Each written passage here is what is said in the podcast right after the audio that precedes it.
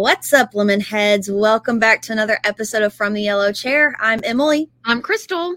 And this week, we're going to talk about how during this slow season, during this shoulder season, how you can be making the most of your customers that is already in your database. Absolutely. It is now the time, now is the time more than ever, whether you are roofing, plumbing, pest control, HVAC. A lot of us are in a lull of leads.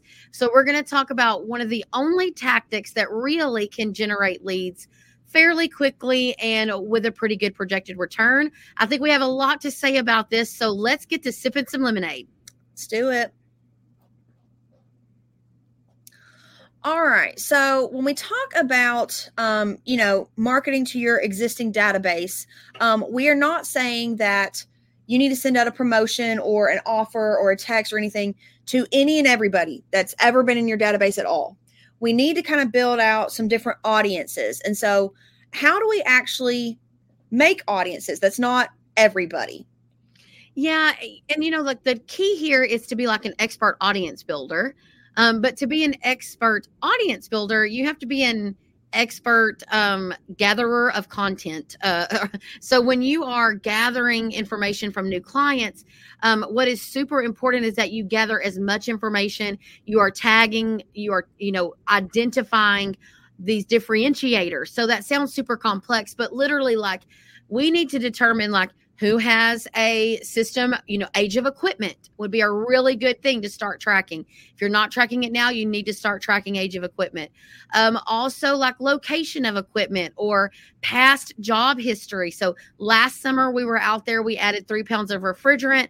It's um, if you let us do the work now, we'd be we're giving a discount on a leak detection or um, the first pound of refrigerant is on us. But the only way to know that is because your team is using the correct task codes and the correct labeling inside of whatever your CRM system is so that we can differentiate that. Um, your recommendations that are made. So, how about everyone that you recommended a duct cleaning to last season? You're able to pull a list of those people and send them a duct cleaning offer.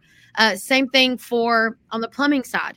So, people that you know have sump pumps right? Maybe you've made notes about sump pumps or somehow you have a task code in there around sump pumps. Maybe you want to run a promotion on backup sump pumps, right? Um, backflow preventers. Like there's all these ways to do it, but the more information and like data laden that each account can be inside of your CRM, the more we can pull from.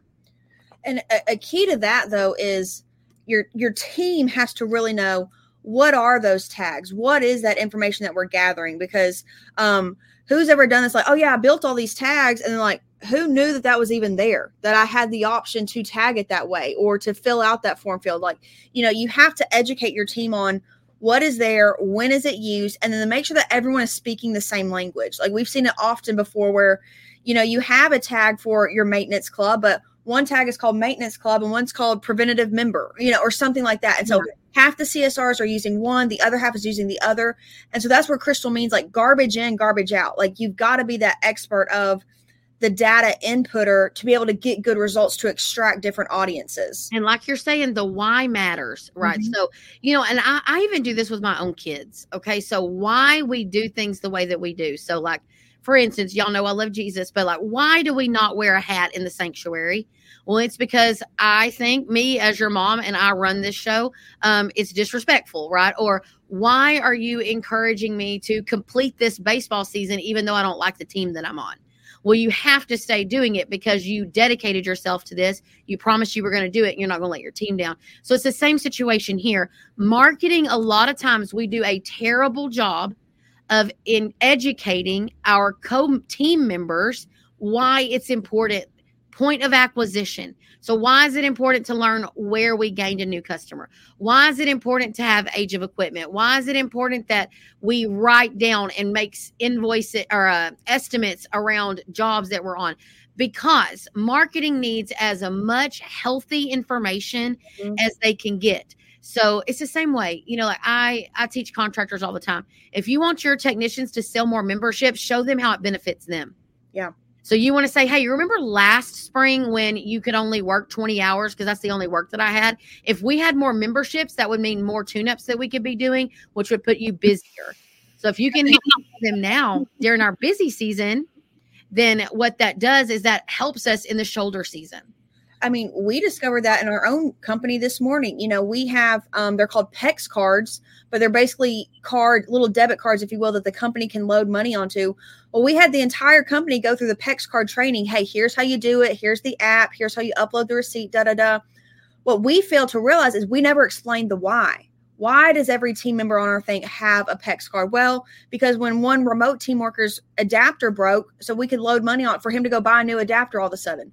So the team had done the training on the physicality. Here is technically how you do it, but they didn't realize, oh, I didn't realize that that was what that was for. I thought it was only for like mileage for gas reimbursement or something, you know. And so, like Crystal said, explaining that why to your CSRs, to your technicians, things like that is so much equally as valuable as the technical how to do some of these things and we can't forget that piece. Yeah and giving giving them some grace too like giving yourself grace like listen you're gonna be like dang i didn't say that or i didn't do that.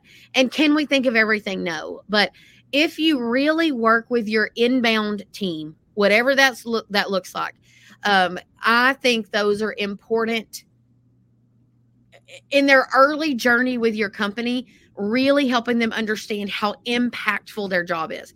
Mm-hmm. If you want my honest opinion, this is super not everyone's favorite thing for me to say, but in my honest opinion, CSRs are the most undervalued position in the company. Oh, yeah. percent mm-hmm. Yet they are the ones that are the first line of the brand experience. They are the ones that are gathering uh, the most content for our um, the most data from the customer up front. They make or break, they set the technician up for success. They're the first introduction to your maintenance club, the first introduction to your offers. Yet I think they sometimes are like, oh, you're so cute. You just answer the phones over there. Mm-hmm. That's so cute, you know. And honestly, like you, those people are inbound salespeople. That's what they are. They are salesmen every single time they answer the phone. And so we've got to start prioritizing that so that when we get back to the point here, which is building good audiences, we have really good data. So, what we're going to do, um, what you're going to do as a contractor is start looking through there and thinking, okay, I want to be able to build an audience that did this, but not that. So, who did we go out and make a duct cleaning recommendation to that did not later on buy the duct cleaning, right? Also, um, if you recommended one piece of ieq equipment, it might negate all the other um, estimates that are on there. So there's some, some things that you need to check. But uh, just building out good audiences. Who do you want to reach out to? Again, quick ideas. Um, abandoned calls. Like, how can you automate something that goes out to people that didn't actually make connection with the CSR? Like, sorry, we missed you. Like, how could you gather those? Canceled appointments. Mm-hmm. How do you stay in front of people that canceled an appointment? That's an audience that you have to build. It's unique because it's how do you gather a lot of the information and it, it takes work, but that's a unique opportunity. Um, people that um, are not, they're only doing, they've only done work with you like in one time in the last three years or two years, and it wasn't a an impactful move. So you would have to determine what that means. Like, did you go out there on an $89 drain clearing? That's all you were able to do? Then that person probably is using someone else right now. So how do you get back in front of them with a, a free offer or a very low offer?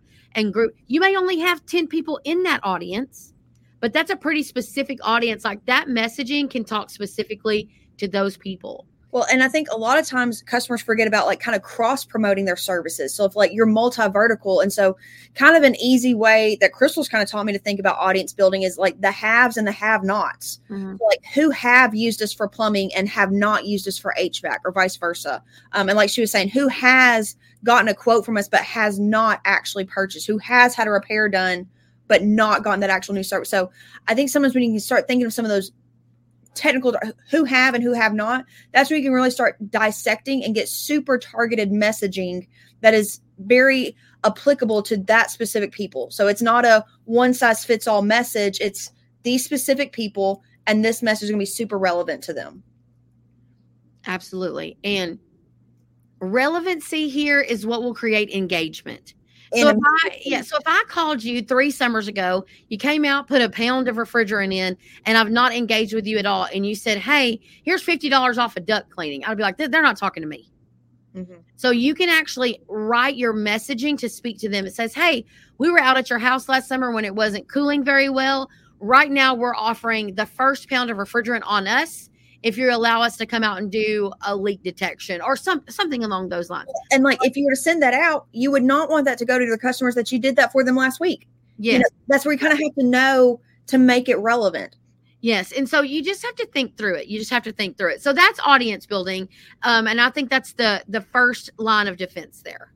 And so I know a thing that a lot of other contractors struggle with is like, okay, that's great, but like when do I actually need to be aggressive on this stuff? When do I actually need to set pull the trigger on some of these triggers, if you will? Well, sigh, uh, womp womp. well, it's just so dependent on your market, your um, your operations. Like I know nobody likes to hear that, but op- marketing is not a band aid for bad operations. Mm-hmm. Okay, so we can run the heck out of some promotions, but if your guys can't do anything with it when they're in the home, it don't matter when we do it. Uh, you could do it for free and you're still not going to get anything from it. So my encouragement here is understanding the importance of having levers built out that you can activate um, that your team is already prepared to prepared to perform. And I think that a lot of times we run we run headfirst into a fire with no fire extinguisher. So we're just like, you know what we need to do? Launch all of these things. Or a shiny object on a Facebook group runs in front of us and we're like, oh yeah, yeah, we're gonna do that. But your team's not ready, your CSR is not ready, and you haven't really price conditioned your customers either. Mm-hmm. Um, and so it's really important to just have a plan in place. Well, and like you can't go from like never talking to your existing customers ever to then sending them something every other day whether that's you know a text message a ringless voicemail an email things like that. So yeah having that plan to make it to where you're not spamming them as it seems but like you're building that relationship hey we're still here for you staying top of mind. Um and then like crystal said she says this often but like you've got to dig your well before you're thirsty. Yeah. You've got to have some of these because if you wait to now just start gathering the data and then start building out the audience and then work on what your messaging is and then building out the funnel, well, now you've already missed the whole season. Okay. Yes. Like, yes. Yeah. You've had a paralysis by analysis. Um, and, and, you know, a lot of times I tell cl- almost every single client with Lemon Seed, they're going to have one email that goes out every single month. And it is some sort of community support style thing like, happening events or it's a little newsletter because it's a soft reminder that you are still in their life. I try to use very engaging pieces in there. It's just a soft sell every single month between the 1st and the 15th. We try to have a simple newsletter that goes out. Name it something creative. Name it after your mascot, your name, your grandpa, your sister, your pet cat. I don't care what you name it after, but something that has a story and then put engaging content. So do not Start sending an email every month that's like the reason 410A is being phased out and how you should be scared of that. Like boo hiss, right? I can't I'm not saying that can't be a part of it, but that's certainly not going to be the draw to read it. Well, so what's going to happen is you're keeping your brand in front of your clients whether they like it or not. It's environmental awareness. It's not hurting anyone, so that's good, but also it does keep this little bit of engagement where they're clicking and engaging with it. Then when you send them a ringless voicemail that says, Hey, this is Crystal calling from Yellow Bear Air, calling to let you know we were at your home last summer, added a pound of refrigerant. Right now, prepare getting you prepared for the summer. We'd like to offer you that first pound for free. Call today to schedule your tune up at Yellow Bear Air at 936 123 456. We'll talk to you soon. And they're like, oh, I love Yellow Bear Air. I get their newsletter every month, right? Or they're not going to be like, who'd she say she was with? Right. Who is that? Because re- listen, some of y'all don't remember what you ate for breakfast yesterday, much less who you used two summers ago when everybody was pissed off that it was hot and you called 72 companies so one could get out there fast enough, right? So, for the most part, you've got to stay top of mind with people. Um, remember, people don't need us very often. Like, even plumbers, roofers, uh, roofers, you over here on the on the pitiful side with HVAC people. People don't need us, but every ten years, right? Um, or feel like they need us. Do they need us? Yes, but they don't feel like they need us. And they might not need us right now, but if you can stay top of mind to them, they can recommend you to other people who might need you right now. You know, like they Yeah. you can become more of their guy. Like I have a guy, I can tell you about these because you've earned their trust and kept their trust. You've been fostering that relationship ongoing beyond just the initial sale. Absolutely. And and you know, like um again, I think the underlying message of today's episode is really about engagement and relationship building. So yeah, you're gonna send out a thousand text messages that say, Hey, we noticed that you're our, you know, thank you for being an existing customer of Yellow Bear Air. We see you haven't had your tune up to get you ready for the spring. Take advantage of our open schedule by booking one of our $69 tune ups. Call today, mention this ad, get it for $69, right? You're not going to have just a humongous response. That's all relative. But if you set the right expectations in your mind and you've already been talking to these people gently, Mm-hmm. building a relationship, you've got social media that's going on, they've gotten your newsletter, they're going to be like, dang, I need to schedule that because last summer I barely made it. Like, Yeah. I barely made it. Um, another another thing that I think we can play on a lot is like energy efficiency. But listen, don't talk to them like they own a heating and air conditioning or a plumbing company or like high water bill, right? Don't talk to me like I do this every day. Yes. Talk to me by saying things like, Has your electric bill been high? Was your electric bill high last summer? Worried about being able to afford it this summer? Call us today to see how we can help your system be more efficient. So now I have solved something for my, my clients. I have told them that I have a financial solving piece for them, right? Solu- solving piece is also known as a solution. So ignore solving piece is me being wordy. A solution um, for them, and that is I'm going to help them figure out how they can save money on their electric bill. Again, I can't say you need hire you need a higher SEER system, you know, and same thing on the water side. Like my grandmother has had a running toilet for months and Sundays, as I say. And the whole problem is she really just needs a whole new toilet.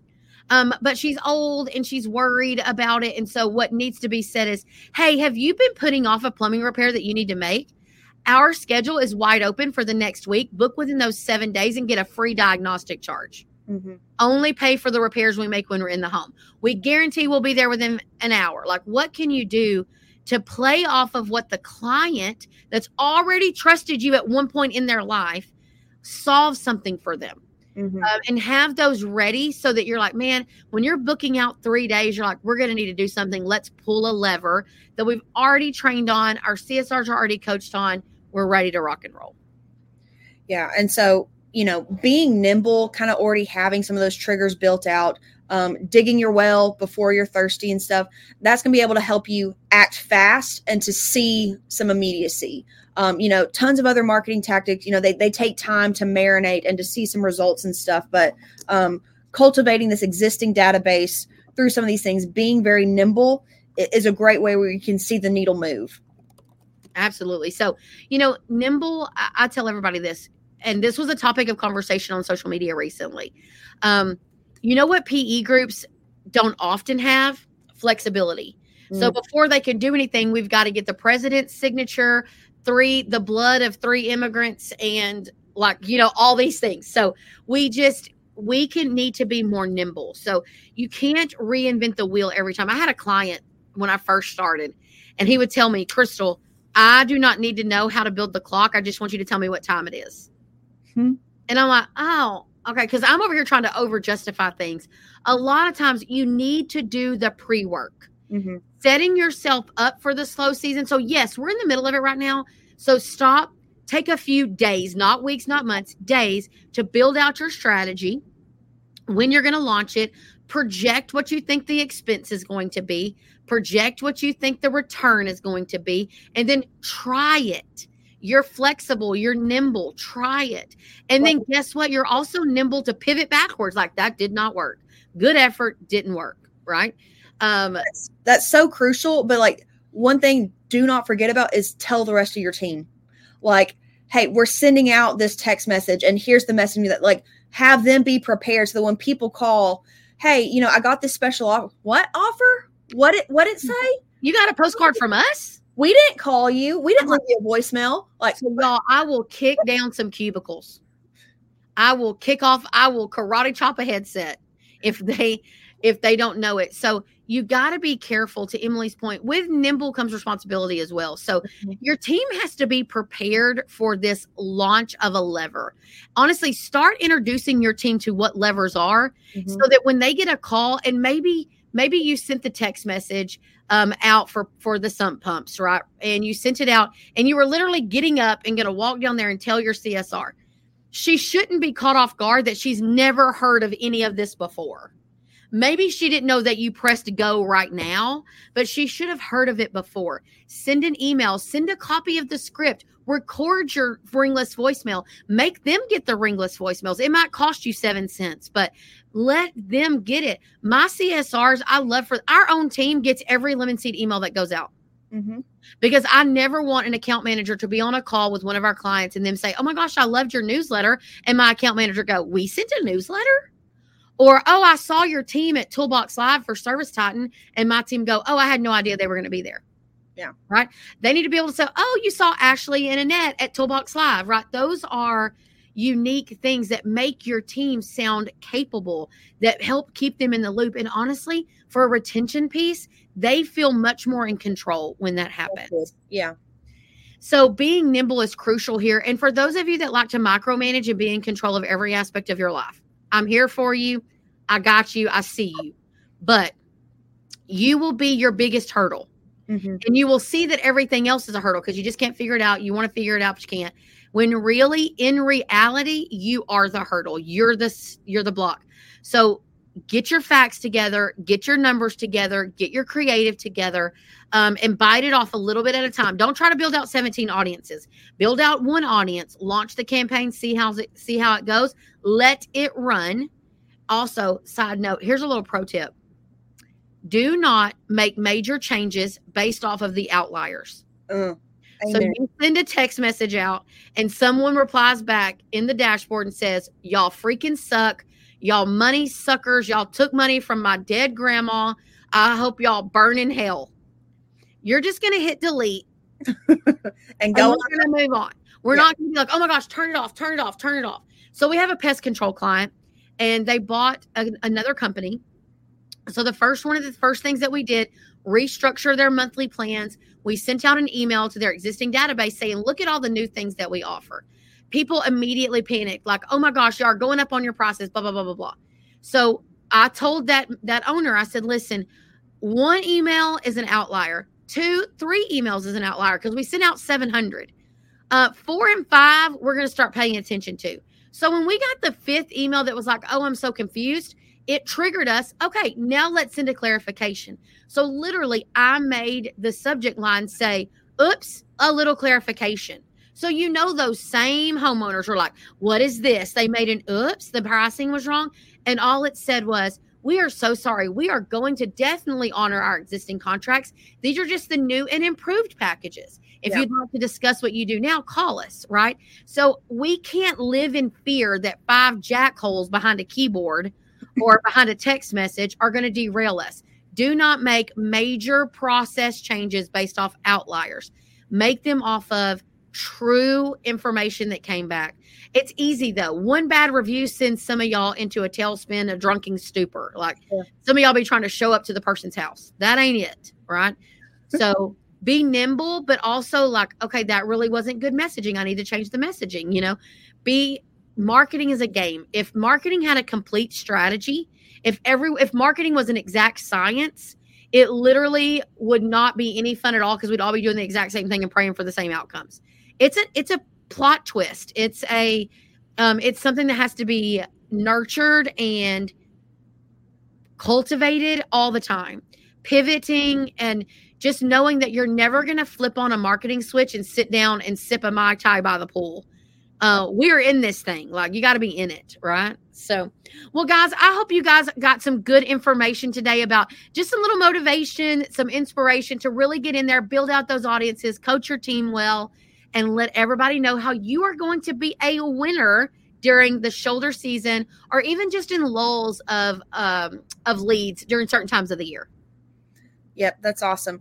Thank you so much for listening to another episode. If you would leave us a review, um, it helps us to keep going and it helps us to spread the message to more people so that they can find from the yellow chair and um, hopefully be inspired just like you are by um, the the marketing and branding for the home service industry. So thank you for listening. Give us a shout out on social media, and we will see you next time. Bye.